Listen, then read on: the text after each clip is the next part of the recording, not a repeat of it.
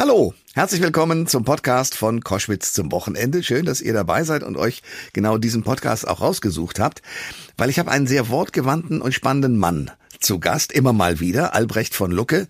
Der ist Journalist für die Blätter für nationale und internationale Politik, ist ein kluger Analyst und ist jemand, der ja einen Blick auf die politische Landschaft und zwar einen sehr genauen Blick auf die politische Landschaft hat.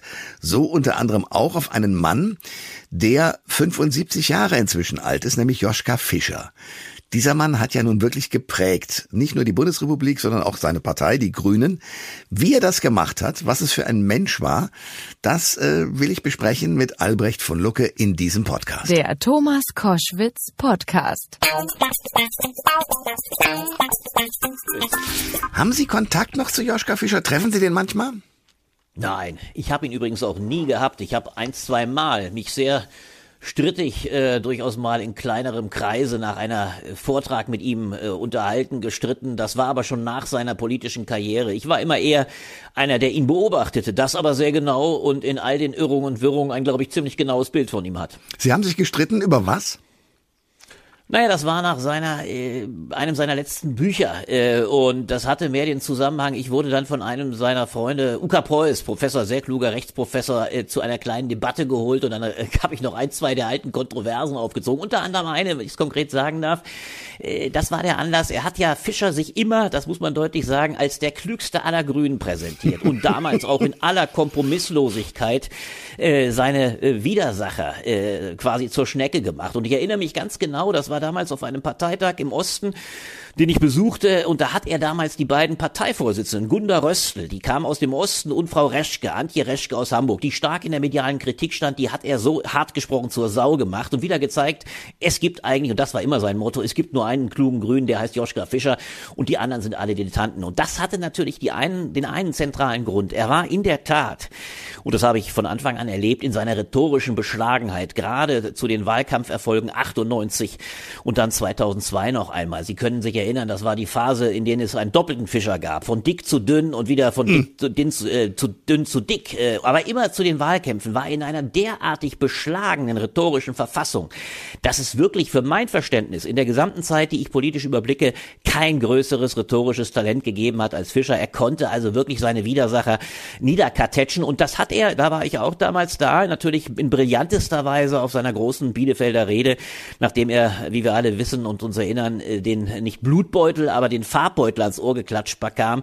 Äh, das hat er vor allem natürlich in seiner Bielefelder Rede äh, praktiziert, wo er gewissermaßen die entscheidende Wende der Grünen zum Kriegseinsatz im Kosovo begründete. Das war schon historisch und das war sicherlich auch das wichtigste Moment in der Geschichte von Joschka Fischer. Welche drei Adjektive treffen aus Ihrer Sicht besonders auf Joschka Fischer zu? Ich sagte ja, äh, rhetorisch brillant, hochgradig arrogant, das ist jetzt aber eine sehr persönliche Befindlichkeit, also arrogant gegenüber durchaus denen, die er nicht für satisfaktionsfähig hielt, übrigens auch gegenüber seinen, äh, seinen Mitstreitern in der eigenen Partei. Und drittens, ein medialer Profi vor dem Herrn. Also in einer Lage von Anfang an, äh, in der Lage, sich die medialen Seilschaften aufzubauen. Das muss man sich bewusst machen. Fischer kam ja aus einer nicht grünen Tradition. Er war als Streetfighter äh, ja nahe am Rande des Abgrunds. Er war ja gefährdet, äh, nachdem es den Anschlag gab auf ein Polizeiauto und er quasi sogar steckbrieflich einmal dann in den Knast einfuhr, steckbrieflich gesucht, in den Knast einfuhr. Er war damals quasi über Nacht geläutert, als er erkannte, wenn ich nicht weiter wenn ich mich nicht distanziere von meiner Streetfighter oder Straßenschläger-Biografie, wir kennen das ja alles noch, die Putztruppen, die im äh, Frankfurter Wald äh, den Kampf gegen die Polizei übten. Wenn ich mich nicht davon distanziere, dann lande ich möglicherweise im Knast. Er war also dann plötzlich jemand, der erkannte, der mediale Wind weht von ganz woanders her. Damit beginnt auch seine grüne Karriere. Er war ja kein Grüner. Das ist übrigens auch der Link bis zum Ende. Er war bis heute kein Grüner im Kern, weil was er heute an Lobbyarbeit macht, ob für BMW oder anderes, zeigt, dass er im Kern vor allem jemand jemand war, der die Grünen als Machtinstrument erkannte, dann aber in der Lage war, sich absolut an die Spitze der grünen Bewegung zu setzen mit dem Prinzip Realpolitik. Auch das ja ein ungeheurer Erfolg. Wir müssen uns bewusst machen, Fischer zog 83 das erste Mal in den Bundestag ein. März 83 schon, und schon anderthalb Jahre später, im Dezember 85, machte er die bekannte Koalition mit Börner bei Ihnen in Hessen, äh, die dann ja kläglich nach einem Jahr endete. Börner, der damals ja davor noch gesagt hatte, den Grünen hätte man früher mit den Dachlatten auf dem ja. Bau begegnet. Börner ja. als, als hartgesotten bescheidener äh, Mann des, des Handwerks. Äh, aber Fischer war in der Lage, nach anderthalb Jahren schon diese Koalition einzugehen. Und das hat er immer geschafft, weil er ein ungeheuer kluger medialer Arbeiter war und sich auch in der Lage war, auf die Bewegung der 68er zu setzen. Fischer hat es geschafft, sich zu der Gestalt der 68er zu machen, obwohl er ja ein Spätgeborener war, 48 Jahrgang. Er gehörte nicht zu denen, die wirklich äh, durch Adorno im tiefsten sozialisiert waren. Aber er ging damals schon in die Vorlesung, hat ja auch alles abgebrochen. Bemerkenswert. Ja, anders als Schröder. Schröder machte ja alles auf dem zweiten Bildungsweg nach. Beide sind von der Herkunft aus sehr einfachem Milieu. Aber während Schröder sich dann quasi zum Rechtsanwalt, zum sehr beschlagenen Rechtsanwalt hocharbeitete, blieb Fischer äh, der Abbrecher, der nie eine Schule zu Ende brachte, dann als Taxifahrer in, in äh, und klein, äh, wenn wir uns erinnern, mit kleinen Filmauftritten noch ja. in Frankfurter Jahren der 80er Jahre sein, da blieb er ein Mann des absoluten Self, der Selfmade-Mann. Und dann erkannte er mit seinem Intimus Danikon Bandit, wir müssen bei den Grünen aufsatteln, hat dann die, äh, das war ja seine erste große Gegnerin, äh, Ditfurt, Jutta Ditfurt, quasi ausgebotet, die harte Auseinandersetzung, Fundis gegen Realos, alles Geschichten, die man heute gar nicht mehr kennt.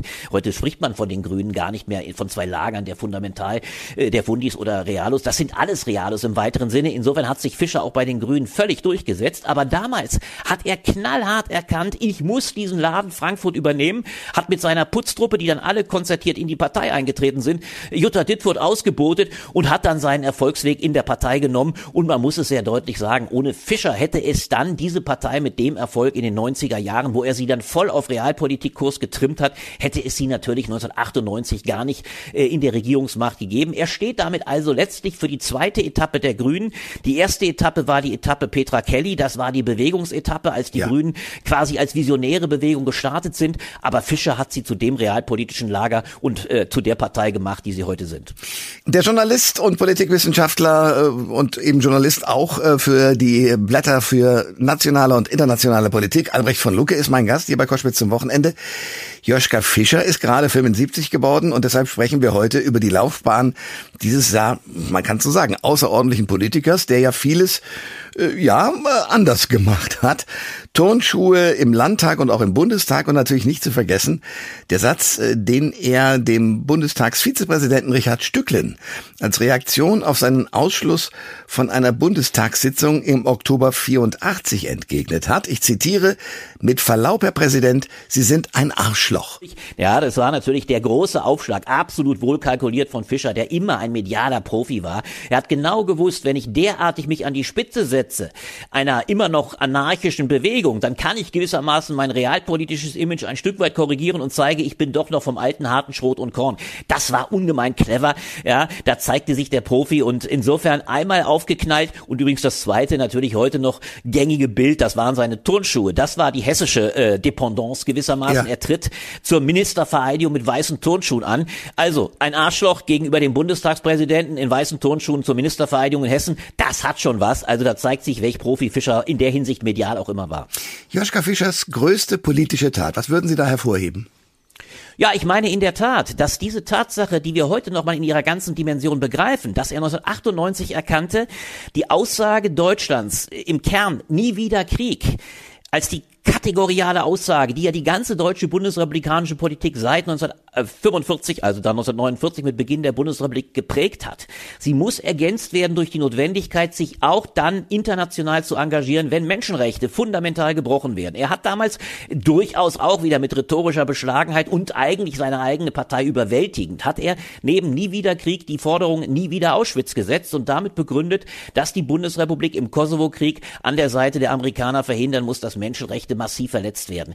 Das war eine ungeheure politische Tat. Äh, es zeigt sich übrigens daran bis heute, wie sie wirkt, weil die Grünen ganz anders als die SPD sofort erkannt haben, dass man an der Seite der Ukrainer nach dem Angriffskriegsüberfall durch die Russen jetzt äh, am 24. Februar nach der Zeitenwende, dass man an der Seite der Ukrainerinnen und Ukrainer stehen muss. Die SPD hat das so klar bis heute nicht begriffen. Deswegen gibt es da weit größere Konflikte. Aber die, diese Rede von Fischer hatte natürlich eine andere Implikation und eine Problematik, es war ein völkerrechtswidriger Krieg.